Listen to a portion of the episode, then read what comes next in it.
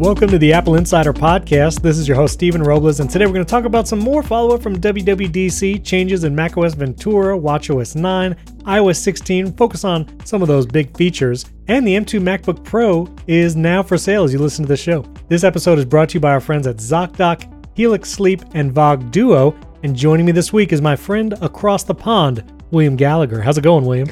Exhaustingly, thank you. How's it going for you? I'm doing well. Here's what I want to know, William. How many devices are you running the beta on? Is it all of them? Um, can I call it one and a half? One and a half? How does one and a half work? One is deliberate. Uh, I wrote Apple Insider's big macOS Ventura review, so my main office Mac uh-huh. had to go on it. But in order to check some of the stuff, I also had to put iOS sixteen, and I put it on my old iPhone S E, and it turns out that even though the S E qualifies, it doesn't qualify for everything. So I had to put it on my main iPhone to do something. And I'm I'm intending to figure out how you get out of this, but actually I rather like it. So oh. until it goes wrong, I'm sticking there. You have the iOS sixteen beta on your main iPhone thirteen Pro. Is that correct? Yes, this is I. Yes, Whoa. I know. I can see your face. I know all sane and logic, but I had to find out a fact. Did this thing was I had to know. Okay, I mean, listen, this is one of those things. Every year, you somehow quote unquote accidentally install a beta on some device, oh. and uh, now this year just happens to be your main iPhone. Yeah, no, I have words about this. It genuinely was accidental last time. You know, I purely, right. purely accidental. I walked away. I came back. I was on macOS Monterey. It was not intentional. This time, I. I did cover my face a bit and press the button uh, gingerly, uh, uh, but I pressed it knowingly. Wow. Okay. Hey, more power to you. I mean, how is it running it on your main iPhone? I mean, no, you- no, no, no, no, no, no, no. More power to you. Said in a tone of voice like, well, better you than me. Well, that okay. is true also. Yeah. I, I mean, I'm running it on my iPad Pro, but I'm not doing it on my main iPhone just yet. I thought about the public beta because one feature we're going to talk about in a little bit is focus filters, which I'm very excited about. Mm. And I think is going to be a game changer, at least for me personally. But uh, I mean, is your battery like burning off? I mean, are apps crashing all the time? What's it like? Surprisingly, not much uh, difference on the battery life. I uh, the reason I'm actually exhausted is I spent all day yesterday in London running around. Apparently, I ran around London for eight miles in uh, twenty-seven wow. degrees Celsius, which is probably not very hot for normal people, but for a Brit with... Uh, I'm more used to sticking in an archive than being out on the beach. It was a lot for me. I think I lost several pounds on it. Um, I did charge up the iPhone about uh, three quarters of the way through the day, but I don't think I actually needed to. It would have made it. Wow, okay. So... Well, we will talk more about your experience with that because that's fascinating. I, I have not done it on my main iPhone yet, and so want to know how you have customized your lock screen. But we'll save that. Right. I feel worse every second. You know, I feel caught out and worse. All right, real quick. Some five-star reviews. We had a bunch of five-star reviews this week, so I'm going to go through them quickly. Martin in Clandidno, North Wales, U K. That's awesome. Mellyman ten from the U K. Hmm. He believes that you, William Gallagher, are secretly Roy Kent, which is ironic because I don't know if you've ever actually watched Roy Kent. Uh, he's the, he's Superman, isn't he? He takes off his Superman, oh, takes off his glasses, no, no. and it's Roy. No, uh, this, this is very frustrating. So upsetting. No, William still has not yet watched Ted Lasso. Ben twelve twelve from the U S A. Jay Glazebrook from the Great Britain. Hey. Yeah, you know, a lot of Great Britain ones this week. Roger K from the U S A. He said it's the best weekly Apple podcast. That's very kind of you. Hiram nine two one from the U S A. He actually asked a question. If you ask a question in the review, I'm going to put it up at the top of the show. I'd like you to answer this too, William. I'll give you a couple seconds after I ask it, but how much would he have to pay us to use a base model MacBook Air, base model iPad, and an iPhone S E as our daily drivers? How much would you need to use those devices? I'll get back to you because I'm going to answer it too. Okay. F Plays eleven from Switzerland and Ori from Israel. Lots of international listeners today. That's awesome. Israel. Excellent. So, William, how much yeah. would Hiram nine two one have to pay you to use a base model MacBook Air, base model iPad, and an iPhone S E as your only Apple devices? Well, frankly, actually, I think it would depend partly on how much money is available here and uh, also on how rigorous would the checking be afterwards. Uh, mm. uh, answer those and I'm fine. Yeah, I think length of time is also an important factor. Is this like for the rest of my life or just until the new models come out? But I would say, listen, with the M two MacBook Air, I think I'd be okay using that. Mm. I'd be okay using that. Base model iPad might be a little bit of a, you know, struggle, I'll say, just because I had a podcast on there, and so it uses the Apple Pencil, but still the first generation Apple Pencil. You know what I mean? Like I don't, I don't want to be doing that. Mm. But the iPhone S E, that would be, that would be something. That's the hard one. I don't know if I could go back. Yeah, yeah. I, I would need, I would need at least uh, one hundred K. I'd do it for one hundred K for a, for a couple years. How about you, William? Again, back to the checking. I'm really... He- I, I think I could get away with most of that. Um, You're so sneaky, William. Why are you trying to be so sneaky? That's what I want to know. And you're being upfront and honest and all. You you want the gig, don't you? And I'm being... one hundred K, I'll, I'll do that. I mean, they're still Apple devices. They still run the latest O Ss. I'll, I'll be down for it. I've got a little thing against the S E, which isn't very fair, uh, because really what I've got against is the second generation S E. I bought that uh, for my wife whenever that came out a couple of years ago, and I was very pleased with it, and she was very pleased with it. But then um, she needed to use my phone for a camera, and I, I started using her S E for a bit, and I so disliked it, going back to Touch I D and the whole speed of it. It just felt yeah. wrong, and the battery life astoundingly bad, I thought, on that second generation one. Mm. So uh, of all of those, um, I mean, I, I'd struggle to do Final Cut Pro editing on a MacBook Air. The, the, the length I do and the amount I do, it would struggle with that, uh, but I'd be fine with the base iPad for most things. It's the iPhone S E that would yeah. trip me up. That's a tough one. That's an interesting question, though. Mm. Listeners, tweet at William and myself. Which, what would you need to use all that base model stuff? Again, if it was the M two MacBook Air, which is not available to buy yet, I mean, I, I think I'd be all right with that. Sorry, no, no, no, no. Don't tweet details, what people would have. Just uh, send us money. uh, put, put the PayPal links for us somewhere in the yeah. show notes, and, and highest bidder. Sealed bids, no money returned, you know. Oh, we take credit cards, we just don't give them back. You know, all that's of this, right. This could work, yeah. No returns, exchanges, or refunds. No. That's right. Okay. Well, speaking of M two, as listeners hear this, if you're a supporter, you heard it a little early, but you can pre-order the M two MacBook Pro, the one MacBook I would recommend to almost no one. You can now pre-order it. June seventeenth, you can pre-order it. It's the M two MacBook Pro, unchanged body style from the previous thirteen-inch MacBook Pro. It looks exactly the same, same features, same touch bar, but it starts at twelve ninety-nine dollars, and it has the M two chip instead of the M one. To kind of give some context, if you're looking at MacBook Pro models specifically, the fourteen-inch, which is the redesigned body style, ProMotion display, X D R, has the H D M I and S D card slots and all that, that is one hundred ninety-nine dollars.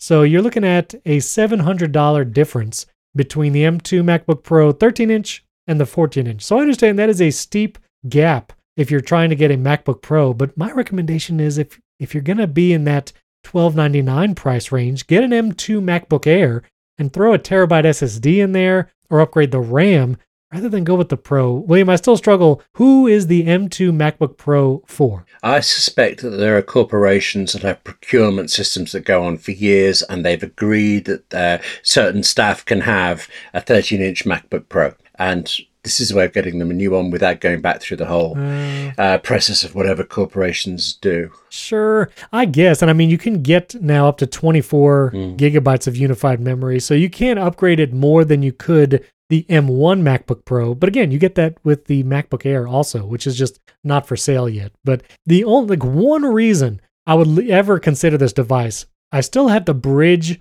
vertical dock from my M one thirteen-inch MacBook Pro. I really loved that vertical dock. It saves a lot of desk space, clicks down nicely, and you know, get a whole desktop set up when you click it in. And I imagine this M two MacBook Pro would fit it exactly because the body style is exactly the same. But that's the only reason. No. And honestly, not reason enough. I would still get the M two MacBook Air over this. Yeah, it's an unusual... I used to think that Apple always was very strong on its whole lineup. It was very clear differentiation. It targeted everybody in slightly different ways. It's just when they're changing stuff, there are occasionally moments like this. Uh, usually, it's that the new machine is too similar to the old one. Like when the M one iPad Air came out, it's so close to the M one iPad Pro that you start questioning the value of the M one Pro. But this is the first time when I think they've released something new that appears to be, well, deficient, really, compared to other things. But it'll shake out in the end. Yeah, it'll shake out. We'll see. Hopefully it'll shake out of the lineup and that touch bar will go away. But we'll see. We'll see if that happens anytime soon. So you did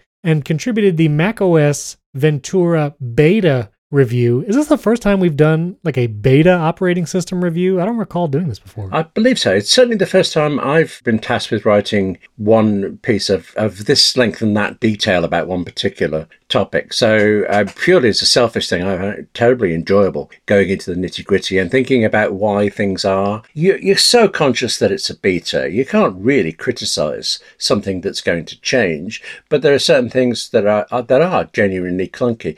I saw an interview with uh, Craig Federighi saying that all of the feedback they've had from anybody, most of it are things like, yeah, yeah, we already knew that actually. They've already fixed it, but they haven't fixed it in the beta version that's out yet. So all the way through the view, if Uh, review I'm pointing out, I think the thing that comes to mind is uh, getting out of Stage Manager mm. is weirdly clunky. That's going to change. I just suspect it already has. And Stage Manager itself, with certain limitations, is, is absolutely great. So it was worth doing the deep dive. You just have to be very conscious that it's a shallow deep dive. I've no idea where those words just came from. Shallow, but, okay. Shallow deep dive. No, it's all right. I get it. Mm. We'll, okay, we'll dive in a little you. bit. So Craig Federighi and Greg Joswiak and other Apple V Ps and executives have kind of done one of those like interview rounds. They went on the talk show with John Gruber. They did a whole video during the W W D C week. They filmed it at the new developer center. I'll put a link in show notes to that talk show. It was really mm. interesting, obviously, to hear them talk. Not a ton of new details, but a few things did come out. Stage Manager was an interesting segment. We'll get to Stage Manager in a minute. But for macOS Ventura, one of the critiques in the beta has been the System Settings app, which there are no longer System Preferences. That app is rewritten, made now into System Settings, trying to match more of the iPad and iOS settings. And this has been interesting because apparently it's a work in progress. Craig Federighi said on the talk show that they're going to be iterating this over the summer in the different betas. One of the features that was lacking, that I thought was lacking, I mentioned on the last show, is that when you would go to the trackpad and mouse settings in System Preferences, like in macOS Mojave, there were little videos that actually showed the gestures being done. And so, you, you know, new users and maybe you just forgot a gesture, you know, you could see kind of a live demonstration. Craig Federighi literally said that those videos are going to be brought back into the new System Settings app, and they just wanted to do a new way, redo them so they look better, but they'll be implemented in some way. So that will be coming back to the System Settings in macOS Ventura. How's been your experience with that System Settings app, and what are the shortcomings compared to System Preferences? One thing is, I think the name is silly. If you're going to change it to match, uh, if you change it from System Preferences on the Mac to match Settings on the iPhone, then calling it System Settings is like this halfway house. It's it's going to be called Settings by the end of the beta process, I'm sure of it. But beyond that oddity, um, I had an initial huge frustration in that uh, just because it's a beta, uh, Ventura neglected to remember, if you like, some of the startup items I had, or login items, you call them, and trying to go to where you would add those back in was very frustrating because it's moved. I actually think it's moved to a more sensible place, but it's moved. And at the moment, the search option in System Settings doesn't work at all. Oh. You can search anything you like in there and no results are returned. So you have to schlep through every section trying to find this thing. Or, weirdly, you can actually use things like Alfred four. Uh, if you use Alfred to go straight to a system preference as was, it goes there under system settings. Wow. So like the back end is still the same. And I think that means that Apple scripts and things that people have will still work for it. But visually, it's different. And I actually think it's better in a lot of ways. The example I think of is if you wanted to set your wallpaper on a Mac under Monterey, well, good luck, because there is no wallpaper section. It's buried under desktop and screensaver. And even in there, right, there isn't a wallpaper but question for it. Whereas now there's just there's a wallpaper section, like you would expect. So okay. Overall, I, I think it's good and going to be great. So there we go. Yeah, and I think we'll see improvements over the summer. This episode is brought to you by our friends at ZocDoc. There's some amazing doctors out there, but the ones that really matter are the ones who actually take your insurance. Well, with the ZocDoc free app, you can focus on doctors who are in-network, putting you on the path to see the doctors who are right for you. No more wasting time hunting down some random doctor someone recommended who's out of your network. ZocDoc has actually been crucial for me right now during this time of my life because I'm actually switching insurance providers, and now I can go to the ZocDoc app and figure out which doctors are still in my network. ZocDoc is a free app that shows you doctors who are patient-reviewed, take your insurance, and are available when you need them. In the ZocDoc app, you get verified patient reviews, and you could see what other real humans had to say about their doctor's visit. And when you walk into that doctor's office, you see someone who's in your insurance network. No more calling random doctor's office, wading through phone trees, and being on hold. You can book your doctors online at ZocDoc dot com and in the free ZocDoc app. Every month, millions of people use ZocDoc, and I'm one of them. It's my go-to whenever I need to find and book a doctor, and you can even do telehealth. And many appointments are available today. In the chaotic world of healthcare, let ZocDoc be your trusted guide to find a quality doctor in a way that is surprisingly pain-free. With ZocDoc, you can get your docs in a row. So go to ZocDoc.com slash Apple Insider and download the ZocDoc app for free. Then start your search for a top-rated doctor today. Many are available within twenty-four hours. That's ZocDoc.com slash Apple Insider. ZocDoc.com slash Apple Insider. Our thanks to ZocDoc for sponsoring this episode. Another new feature is when it comes to the Mail app, which Apple announced during the keynote, the Send Later, where you can schedule a message to be sent at a later date and time. Remind Me About a Message, which is really like the snooze feature you see in a lot of third-party apps, or even like Google email and Microsoft Outlook email, and also the improved search in macOS Mail. Now, again, I'm only running the beta on my iPad, but you can still send later and choose to be reminded of a message. When you do send later, there is a new little inbox that appears in that left sidebar, at least on the iPad. I believe it does this on the Mac as well, that it'll show you the messages you have scheduled to send. And if you tell the Mail app to remind you of a message, I was afraid that it would just remind you, but it would still sit in the inbox. That's not the case. When you say remind me later about an email, it does leave your inbox and go to a different area, like the remind me later area, and then it will come back into the inbox at the time that you have set. I love these features. Really has me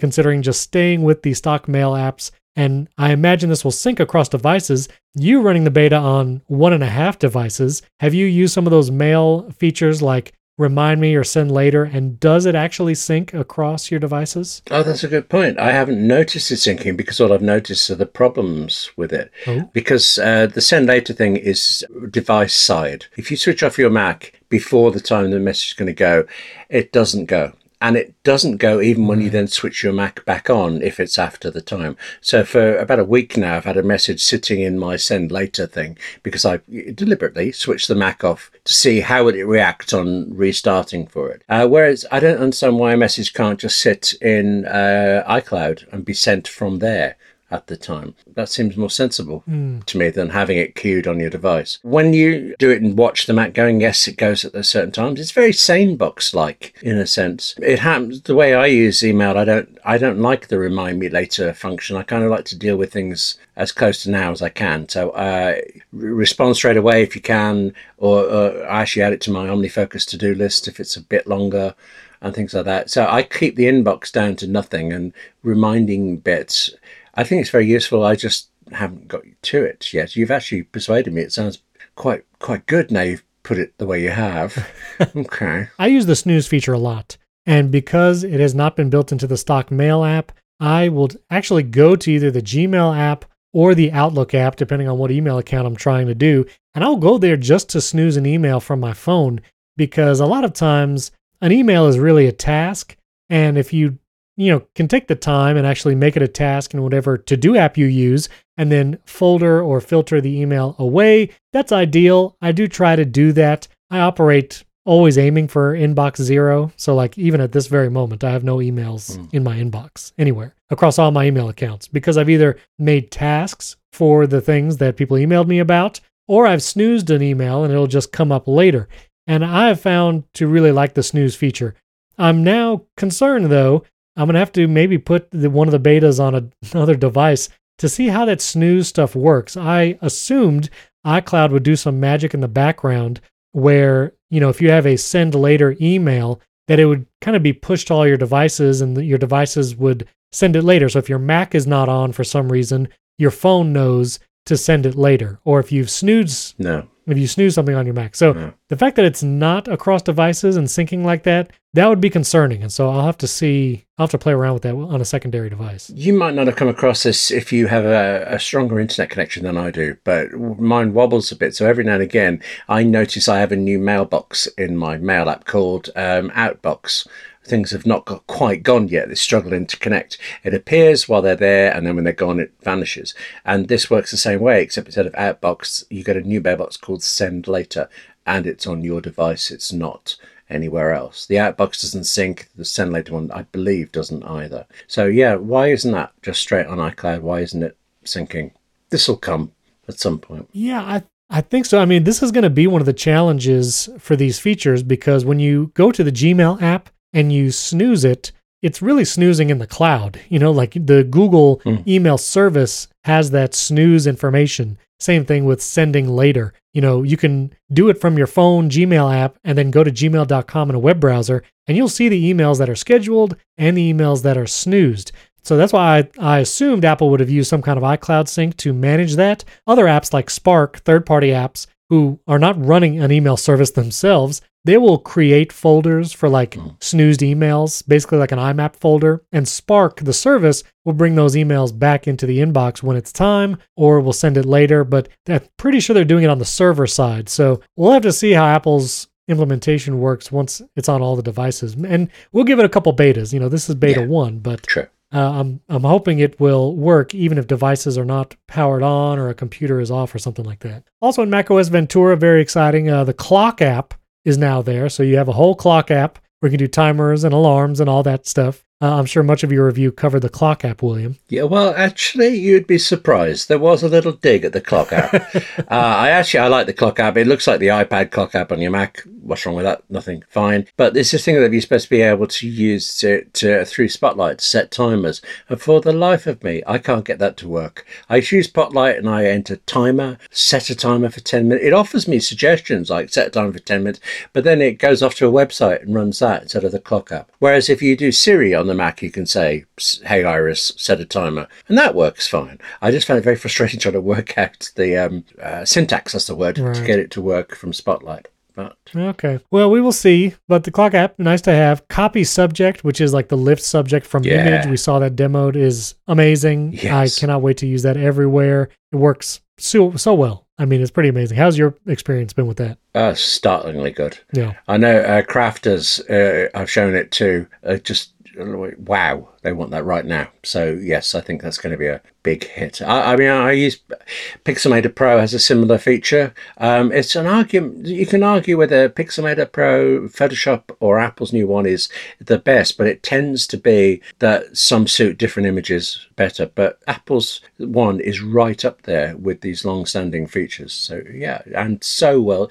Well, when I was trying to do it on my iPhone and drag a subject out of a picture and into a message, I was really contorting my fingers there trying to get it to work, but it worked so well. Yeah, and I love just the ability to like either right click on the Mac or tap mm. and hold on your iPad and iPhone devices, and copy subject is just an action right there. Like you don't even have to yes. try and drag it over whatever, just copy subject and then go to another app and paste it. Pretty amazing. Excellent, yeah. Also a feature, this was discovered this past week, this is across all the platforms, but currency conversion and temperature conversion right in messages and mail and all that kind of stuff. And Federico Vitici and others were kind of showing this in the Messages app, where you can tap and hold on a Fahrenheit or Celsius temperature or a currency, and you can actually have it convert right there in the app and see it, which is great. And you can even copy the conversion and uh, paste it somewhere else. So that's pretty nice. Have you run into that at all? No, actually, I missed that completely. And now I want to know, how hot in Fahrenheit is the twenty-seven Celsius that was wiping me out yesterday?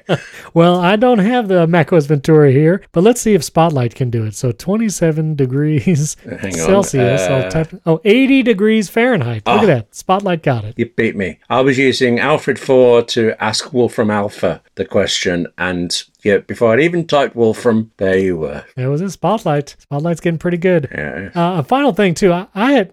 I was not familiar with this, William. Oh. I mean, this is this is a big deal. I know what this is going to be. I feel old already, just from your tone of voice. Okay. I did not know what this was, but apparently Claris the dog cow uh-huh. returns in macOS Ventura. You had the article, William. Yeah. I don't know what this is. I mean, maybe some of our macOS veterans will know, but oh. what, what is this? Why does veteran just sound like a, um, a more polite way of saying ancient for it? No, no, no. Veteran, veteran. Previously on Apple Macs, way back in the day when Apple brought out laser printers and uh, printed it. I mean, it was easy enough compared to everything else, but it's slightly more involved than it was now.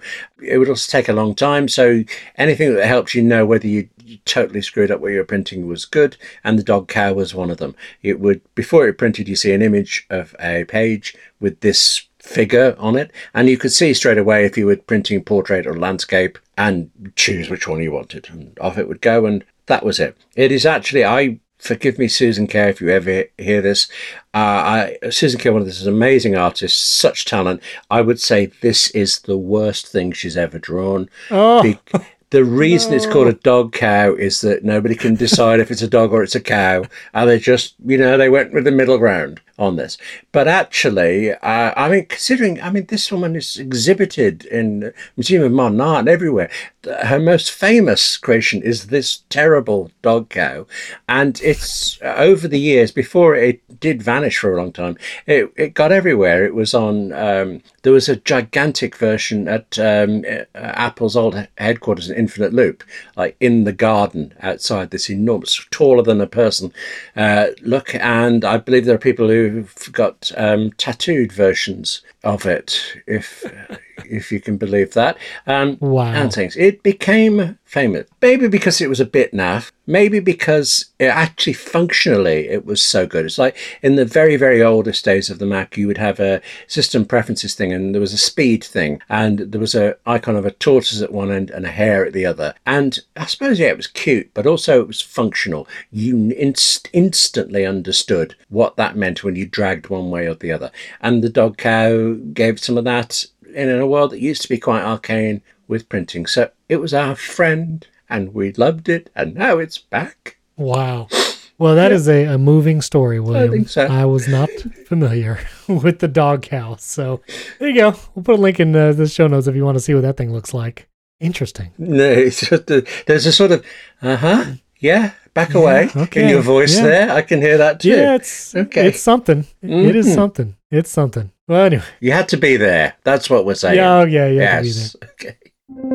This episode is brought to you by Helix Sleep. Listen, let me tell you, I used the same mattress for a long time, especially when I first got married. We didn't have a lot of money, and you can tell when that mattress is past the point of no return. You do not get a good night's rest, and you really feel it the next morning. But that all changed when I got a Helix Sleep mattress, and now I get an incredible night's sleep, waking up feeling energized and ready to go. I love Helix Sleep because you just take a quick two-minute quiz, and it will match your body type and sleep preferences to the perfect mattress for you. Everybody's unique. Helix knows that, and they have several different mattress models to choose from. So I took the quiz. I like a medium firmness mattress. I sleep on my side, and Helix recommended the Plus mattress, and I have to tell you, it is one of the most comfortable mattresses I've ever laid myself on.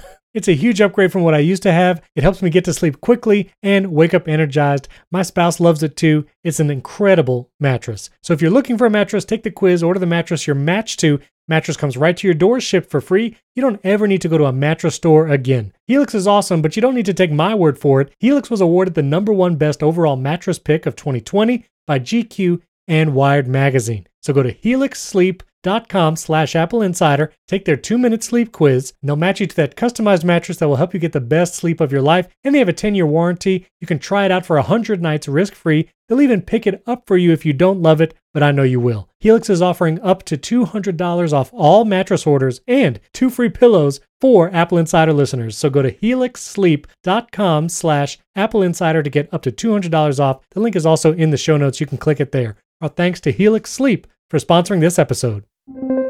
All right, let's talk about Stage Manager just for a minute, because again, during the talk show with Craig Federighi, Greg Joswiak, and John Gruber, they talked about Stage Manager specifically, namely that it is going to be receiving updates and changes over the summer. Craig Federighi was talking about how they were thinking about window management, both on the Mac and the iPad, and whatever systems they were working on seemingly converged into this Stage Manager solution. And, you know, they understand it's not perfect right now and it's going to change, so I don't want to judge it, you know, right off the bat. Again, I've not used it on a Mac, so I'd be curious your experience with Stage Manager on a Mac specifically. But I've been trying to use it on my iPad Pro, twelve point nine inch, doing the different, like hiding the left sidebar with the, you know, different apps there. You can hide the dock when you enable Stage Manager. You can resize windows in several different ways, but not like free resizing. You know, you really can't resize a window however you would like. It snaps to one of the, you know, four or five different shapes, you know, column,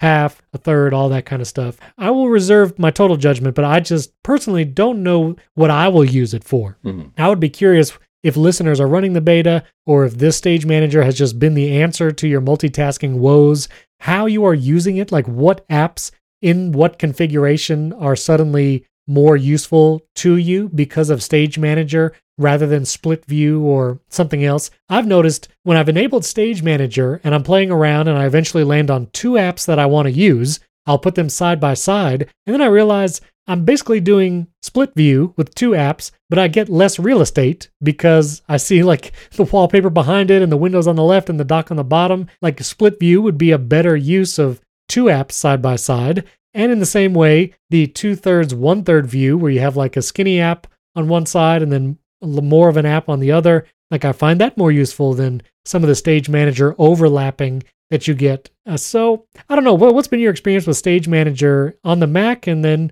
if you've tried it elsewhere? I haven't tried it on the iPad. I'm very keen to hear what you said about that, because I actually thought it might be better on the iPad. I mean, that already sounds like I say it's bad on a Mac. I have a very wide monitor, and on a very wide right. monitor, uh, I it's. I think there's a reason Craig Federighi demonstrated it on a MacBook. On a smaller screen where one, maybe two apps benefit from that focus on it, it's good. But on this wide screen, testing it out, you know, schlepping all the way over to the side to that extra dock of recent apps and schlepping back again, uh it just it didn't seem very practical here. There's also getting into it is quick, and getting out of it is it's two clicks to get into it, four clicks to get out. And when you get out, uh macOS doesn't remember where your windows were before. It just kind of dumps mm. them all in the middle, so you got to sort them out. I think it's very fast and very smooth.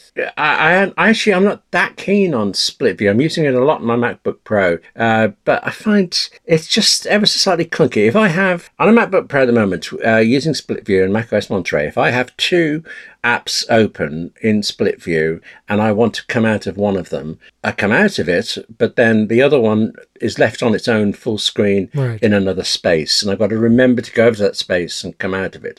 And uh, this morning I was doing something where I did have that, but I had two Safari windows open, one in a different space, and trying to just tab, command tab between the Safaris, I'd keep forgetting that I had to come out and go to the space for it. In comparison, I think this is slicker, uh, a lot faster, uh, a lot better in a lot of ways, except I hadn't thought that about the real estate that you lose from it. Yeah. Maybe there's no perfect solution, but it's clever. And I realized, even though uh, I did that thing you did of grouping apps together, and I realized after a bit I was grouping too many of them together. What was the difference between this and doing them, and then uh, doing it without it? And I had loads of documents open, so I started choosing to pare it down to one or two, mm. and that worked well. But I thought, special circumstances, I'll use this under certain circumstances.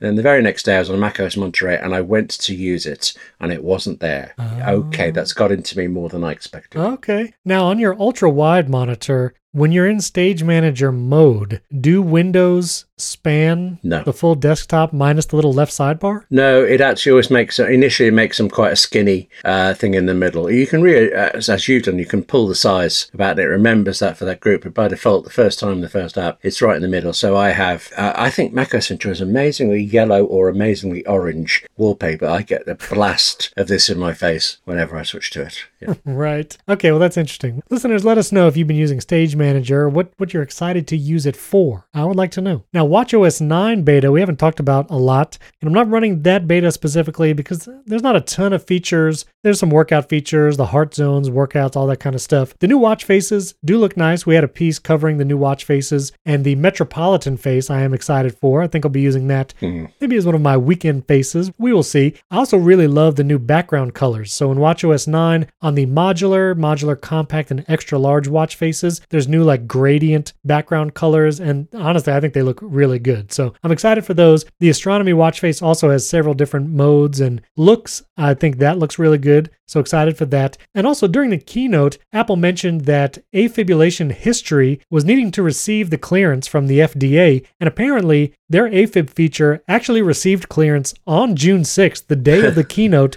right. just hours before. And, you know, obviously because it's pre-recorded, they couldn't change that part of the keynote last minute. Mm. So that affibulation feature is actually going to be uh, cleared in watch O S nine when it launches this fall, which is great. Actually, that's really curious. I would have shot two versions, one with, one without. It makes me wonder how they distribute their video, whether it has to be delivered to different servers around the world, oh. hours, if it's not played out from one place. Oh, that's terribly interesting. That is interesting. I'd also be curious, listen, if someone from Apple is listening, I would love to to interview somebody on the production team and figure some of this stuff out. But they live stream it to YouTube, plus they live stream it to their website, and obviously the different apps like on Apple T V, you can watch the event on Apple T V as well. I wonder if it's a single stream but broadcast to multiple destinations. You know, you can do with something like Restream, you send your live stream to Restream first, and then they rebroadcast it everywhere. Or you can try and actually push to YouTube specifically, push to Facebook specifically. So I'd be curious how Apple does that. If it's like one file that gets distributed everywhere, yeah. or if they have this kind of, yeah, you know, like you were saying, a different system for the YouTube stream as far as it, the Apple T V and Safari stream. So that'd be interesting. But whatever the situation is, a several hours is apparently not enough time mm. to change what is in the keynote, or even put like a footnote like on the speaker uh, to say that actually it has uh, achieved clearance. But nice to know that that feature is there. In addition to the new sleep features in watch O S nine, where you're going to get more sleep stage information when you track your sleep with Apple Watch. And I've used third-party Apple Watch sleep tracking apps for a long time. They provide a really good amount of data. So I'm curious what Apple is going to provide in their built-in sleep stuff. Do you track your sleep, William? Do you sleep? Are you a vampire? I'm not sure. I uh, not really. I'm I'm intending to. I'm intending to specifically because of these features. Um, more and more these days, I wear my watch overnight so that it will tap me awake at five to go off and do what I've got to do. Um, and I so why don't I run the sleep stuff while I'm having it? But so far I haven't. Okay. Has it changed your approach to sleep? Has it changed the times you go to bed based on the information that you've received? The one time I really think about it is when I'm setting my alarm for the next morning, and I use on my iPhone, you go into the clock app and you can go to alarm where you have your sleep wake up kind of set up, and you can basically drag like around the clock oh, yeah. your what time you're going to bed right now and what time you need to wake up. And it will tell you this schedule meets your sleep goal. You know, if you go to sleep now at midnight and wake up at seven a.m., you know, the goal is seven hours, and it'll tell you this meets your goal. But then if you start dragging back that wake up time to have an earlier alarm, all of a sudden that little bar turns yellow and it says, this schedule does not meet your sleep goal. And so in that one moment where I'm dragging this thing to set an alarm, I'm like, ah, I probably should reach a sleep goal, and I'll try again tomorrow. So like the, that's the one moment that it really encourages me. No, no, no, no, no. I'll try again tomorrow. Yeah, okay. That and tomorrow and tomorrow and tomorrow. All right, but well, William, I mean, it's to, if if I'm, it's already one o'clock in the morning, and I have to wake up at six for whatever reason. It's too late. I can't try today. Yeah, I can't uh, stop time. Why bother go to bed? They just work straight through. It makes so much more Aww. sense, doesn't it? William, listen. If I didn't have to sleep, I would not sleep. You know how productive you could be if you didn't have to sleep? Yeah. It'd absolutely. be amazing. That'd be so good. I saw a TikTok video the other day. This is totally unrelated, kind of related. He said if I could have any superpower, it would be that time would stop whenever I slept. And so basically, oh. he could go to sleep at midnight, sleep for as long as he wants, wakes up, and then it's still midnight. And then he could like get a bunch of stuff done before the day starts. And if he wants to take a nap in the middle of the day, he doesn't lose any time. because time has stopped. So this man is a genius. I wonder if I, I want that power. If you could use that to stop time just for a deadline as well, to give yourself as long as you need. Well, the problem before with, it. Well, this is the this is the superpower that just keeps on giving. Okay. Well, I don't know how you would work while asleep, mm. because that's the thing. Time time stops mm. only while sleeping. So okay, so the, I don't know if you have some ability. Some wrinkles there. Okay. Yeah, there's all some right. wrinkles. Maybe some better ways to, to stop time. But anyway, yes, uh, it would be much more productive if you didn't have to sleep. It's very inconvenient. Yes. That's all I'll say about that. Yes.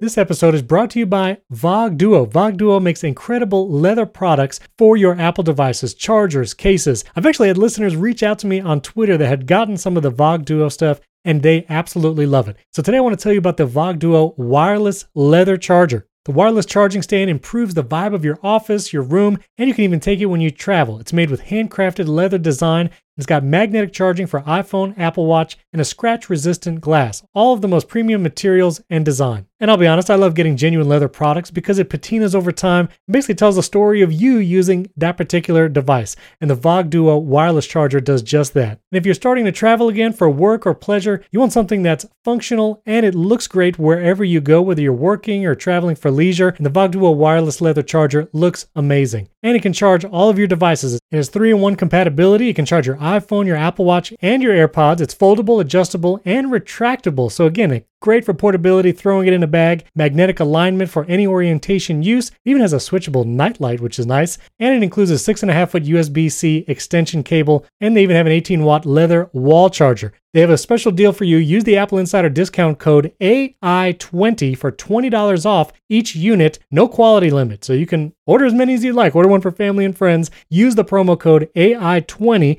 and I'll put a link specifically to this product in the show notes. This sale is limited to just two one hundred sales. So jump in there, use the promo code A I twenty for twenty dollars off each unit. Our thanks to Vogue Duo for sponsoring this episode.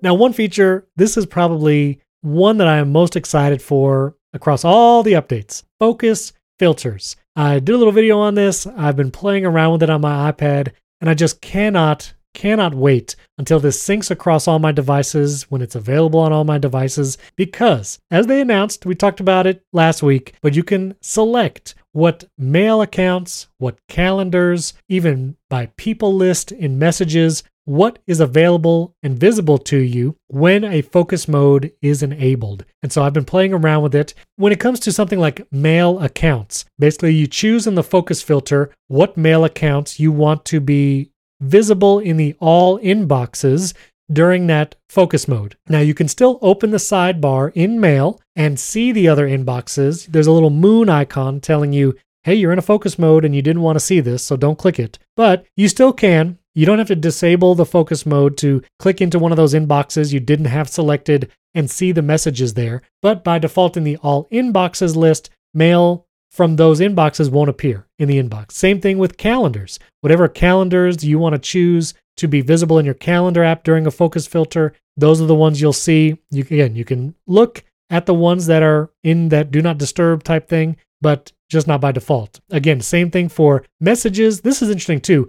They have people lists, which I don't know why they didn't just call it groups in the new Contacts app, but you can make people lists in the Contacts app now in i O S sixteen.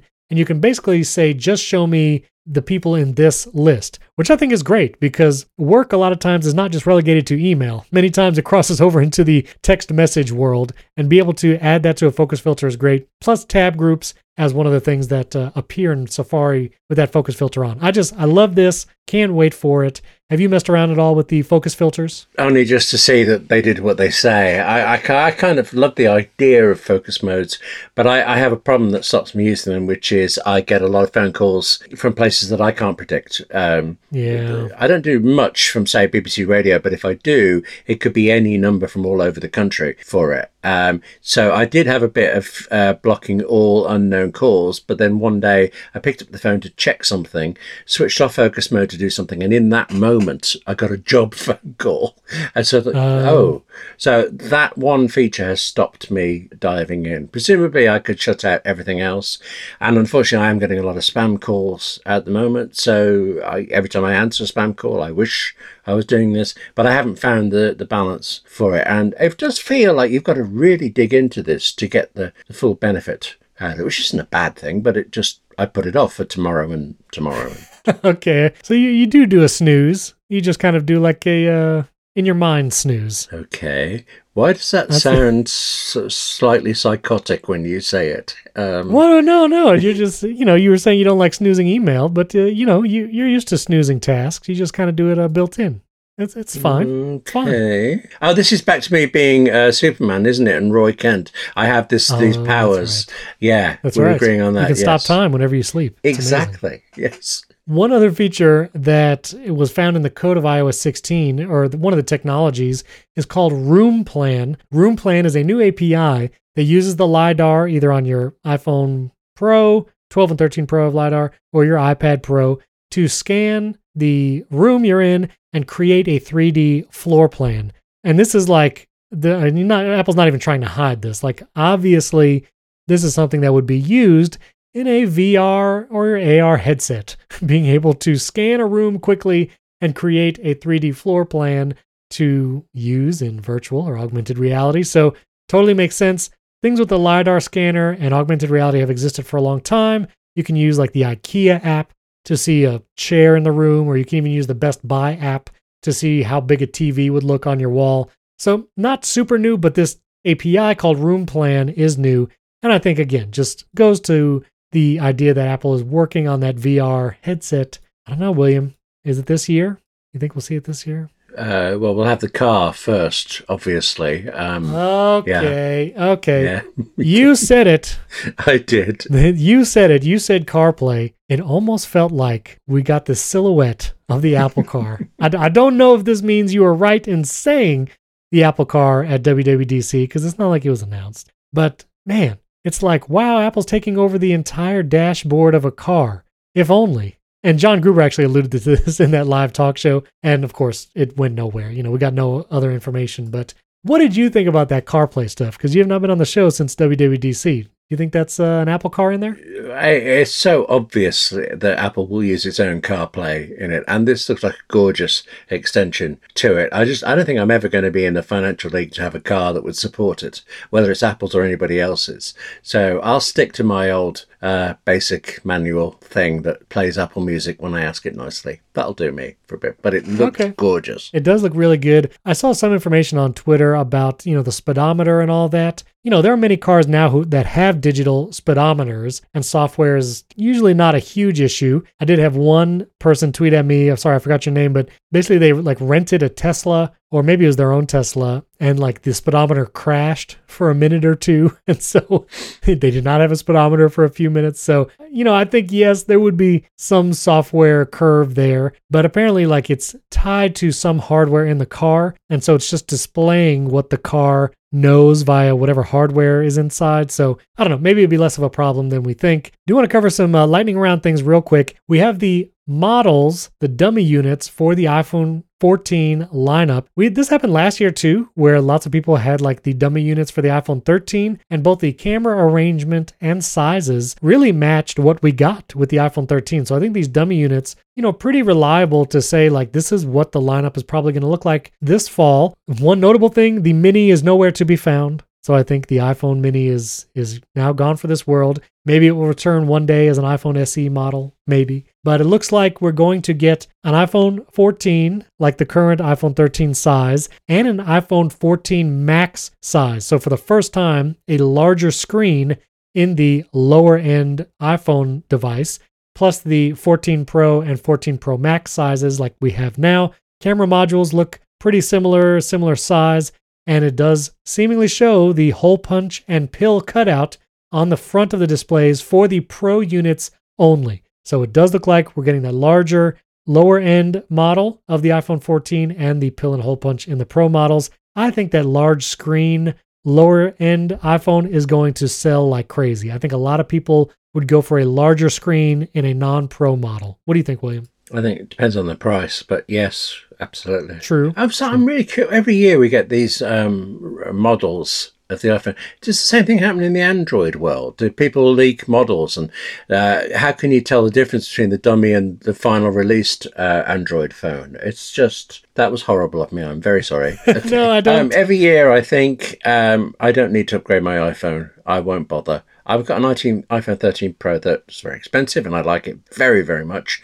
Um, but already little bits of this start sounding quite good. Apple's great in making you uh, really want something new, even when the differences are very small. So yeah. I'm, I had been a firm no, but uh, you're, you're, you're making me think maybe. Well, from the iPhone twelve to thirteen, we had those big camera upgrades and the camera module became larger. Hmm. This year, it looks like the hardware is going to look very, very similar. Of course, the pill and hole punch rather than the notch will be yeah. a noticeable difference on the Pro models. But if that always-on display is a feature, like all these lock screen widgets and stuff seem to be pointing to, that'll probably be the standout feature. That will yeah. be what, you know, people upgrade for. So uh, some other rumors real quick, and then I want to hear about your custom lock screen. Ming-Chi Kuo was saying that a fifteen-inch MacBook could be coming next year, and it might be not a MacBook Pro, but just a larger MacBook. So you'll have like the MacBook Air and then a fifteen-inch MacBook. Maybe even a twelve-inch MacBook coming back, although he hasn't heard plans of that. And also display analyst Ross Young, who does have a good track record, is saying that a fourteen-inch iPad may be coming in the near future, not a Pro model, but just a lower-end, maybe an iPad Air-style iPad, just with a much larger screen, a fourteen-inch screen, which also lines up with Bloomberg's reporting. So interesting uh, rumors here from Ming-Chi Kuo and, and Ross Young. Oh, man, I don't know, a fifteen-inch non-Pro MacBook. I don't know. Again, that goes to the idea that maybe Apple's going to be making larger display devices, mm. but for the consumer end, because people want big displays, but not pay the Pro price. Did any of these tempt you? Well, possibly, because I've just realized it was twenty fifteen when the twelve point nine inch iPad Pro came out, and I assumed yeah. we would get bigger ones ever since then, but that's a shockingly long time ago now in technology terms, and we haven't. twelve point nine is still the biggest. There's certainly room for larger. There's got to be room for much larger. I mean, uh, there's a concomitant problem of carrying them around, but for use and working on an even larger screen is terribly appealing. Yeah. Yeah. I, th- I think a lot of people like big screens. You know, people who maybe have to work on Excel spreadsheets mm. or, you know, video editing, but for college and education, big screens are useful for that kind of stuff. So we'll see. Uh, this actually piece of news is interesting. Apple Pay Later, which was announced at W W D C, giving users the ability to pay four equal payments for a product that they buy.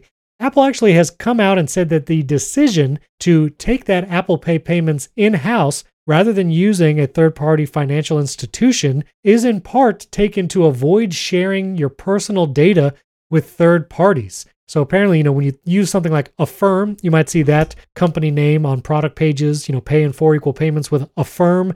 They're getting some data from you, apparently. And Apple is actually trying to offer this four-payment style purchasing to protect your privacy, which I think is interesting. Apple will not charge late payments or fees for late payments when you do this four-payment system. But like Klarna and Affirm, Apple will just restrict access to further short-term credit. So if you buy something and you say, let me pay in four equal payments, but you neglect to pay on time or you miss a payment and can't make it, then you will just not have access to that ability for four equal payments in future purchases, but there will not be late fees that Apple charges for that. So I thought that was an interesting take. I'm wondering how, when, how long that takes to reset uh, if you catch up. Yeah, I was curious about that. Yeah, if you if you you know are two months late on the final payment, but you actually pay it, is there like a year think about what you've done period? Or like, I'm not sure when that resets. So last piece of news, Apple T V has actually made an agreement with Major League Soccer, and they've announced that the Apple T V app will be the official destination for all Major League Soccer matches and other wow. content for a decade, starting next year in twenty twenty-three. This partnership between Apple and the M L S will allow fans to watch every match without local blackouts or a T V subscription bundle. Apple says that a broad selection of matches will be available to Apple T V Plus subscribers, but there's this implication that a Major League Soccer service might be a standalone subscription or an addition to Apple T V Plus. And this is something we've talked about now that Apple is also doing Friday Night Baseball with the M L B. It's included in your Apple T V Plus subscription, but I could foresee ad- add-ons to the Apple T V Plus subscription service that allow you to get some sports or maybe ad-free versions of sports, because there are ads on the Friday Night Baseball stuff. So I think this is very interesting. Also, Apple says this is the first time that there's been this kind of deal with a sport and a streaming service where no blackouts, every game will be streamable on Apple T V Plus, at least with whatever, you know, standalone subscription through Apple for the Major League Soccer. So I think this is interesting. And again, there were rumors before that Apple might make a play to partner with the N F L here in the States. Uh, no news has come of that, but this is a pretty big play. I was impressed. But what's, what's a blackout in sport? What matches get blacked out somehow? Well, William, apparently you've, no, you've not dealt with this before. No, I haven't. For instance, I'm in uh, Tampa, Florida, and so the Tampa Bay Rays is the baseball team here. If you sign up for M L B dot T V and pay monthly for that service to stream all the games, you cannot stream your hometown team. So you cannot watch like home games of the Tampa Bay Rays because they're blacked out. Yeah. Because the Rays want you to go in person to their games and buy a ticket. Oh, I see. Now, there are ways around this, not, you know, mentioning any methods like V P Ns or anything, but, you know, you can get around it because it's using your I P address to tell where you are and all that kind of stuff. But those blackouts are very prevalent, like on N B A T V, M L B T V. So the fact that there are no blackouts uh, for the like the Major League Soccer on the Apple T V Plus service, that is pretty unique among sports streaming services. Do games tend to get well attended? Because there's, there's got to be a limit to how many people can physically fit in the um, stadium, the ground, whatever it is. I really don't know. I don't, I don't know. Like, mm. I don't go to a lot of sports games in person. I really feel like blackouts probably don't drive a ton of in-person attendance. Like, mm. I don't think that's a valuable strategy, but I don't know. Obviously, the sports companies have the data. So true. All right, well, William, real quick before we go, tell me, you got that i O S sixteen beta on your iPhone. What have you done to customize your lock screen? Well, initially very little. I just, I checked out what can you do, fine, very nice. But I like my wallpaper. I have a really close-up shot of some blue glass that I took, and I think it's just utterly gorgeous. Always leave it on. Except I was trying out the weather um, versions of this, and I really like it. It's weirdly not uh-huh. very accurate. When it's this, my the you switch to the weather thing, and as soon as you pick up the phone, the whole lock screen shows you the weather conditions where you are. And there are times when it's been saying it's raining, and I've looked out of the window, and no.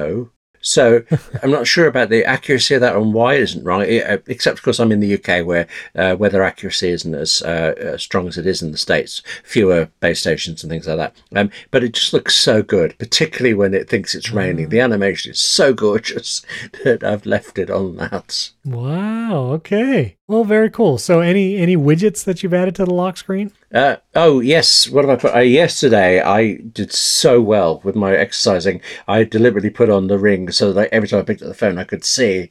And uh, I actually found a bug um, for it. I put up a clock with U S time, and it's shown the correct time, but not the right A M, P M for some reason. So I, I filed a report about that. And right. What's the other one? I, uh, the weather. Yes. Mostly to fill up the space, because it looked like a toothless grin if I didn't put anything in that last spot. Yes. Very good. So uh, if you could, if you could send me a screenshot, and then I will uh, put it as the chapter art so our listeners can enjoy your lock screen. Make sure you don't you remove all your secret agent stuff from there so we don't see that. You know, I don't actually. I don't see. Very disturbingly, as I pick it up now, uh, it thinks it's nighttime here, and the time is wrong. Okay. Okay. It's a, it's a beta. Right, I'm going to worry about that. Yes. It's a beta. Don't worry about it. It's fine. But uh, actually get it to work and then send me a screenshot. Deal. I'll do that right away. Okay. Wonderful. Well, listeners, send us screenshots of your lock screen. If you're running the beta on your iPhone, you're just a beta ranger, explorer, then uh, send us your lock screens. I'd like to know what custom widgets you got going on. No, no, no, no, wait, wait, wait a minute. Anybody else listening who's done this is a beta ranger. And I'm a, yeah, yeah you put that on your own phone, you mad, mad person. I see. It's personal. No, you're, you're uh, a ranger too, William. You're you're part of my six. Far too no, late. No, no, you're... You got the special powers to stop time when you sleep. Oh, I forgot uh, that. I just, yeah, that's true. I want yes. this character of you to just keep growing. You know, you're M I six agent. You got special powers. You're really Roy Kent, but maybe also Clark Kent. Right. Can this I just, uh, for pure accuracy, it's uh, I'm in five, not six. Six is international. Five is more like, oh, nuts, is it the other way around? Maybe I'm in M I four, if there is such a thing like that. Oh, and I'm slowly working up. That's how it goes, you know. Okay, very good. Uh, well, let us know what secret agency uh, you think William is in, listeners. Uh, let's hear what you think about that. You can tweet at William and myself. Our Twitter handles are in the show notes. Keep those five-star ratings and reviews coming. We'd love to give you shout-outs at the top of the show. And don't forget, you can support the show. five dollars a month to get an ad-free version of the show and early access at patreon.com slash Apple Insider, or you can support us directly in Apple Podcasts. As always, thanks for listening. We'll catch you next time.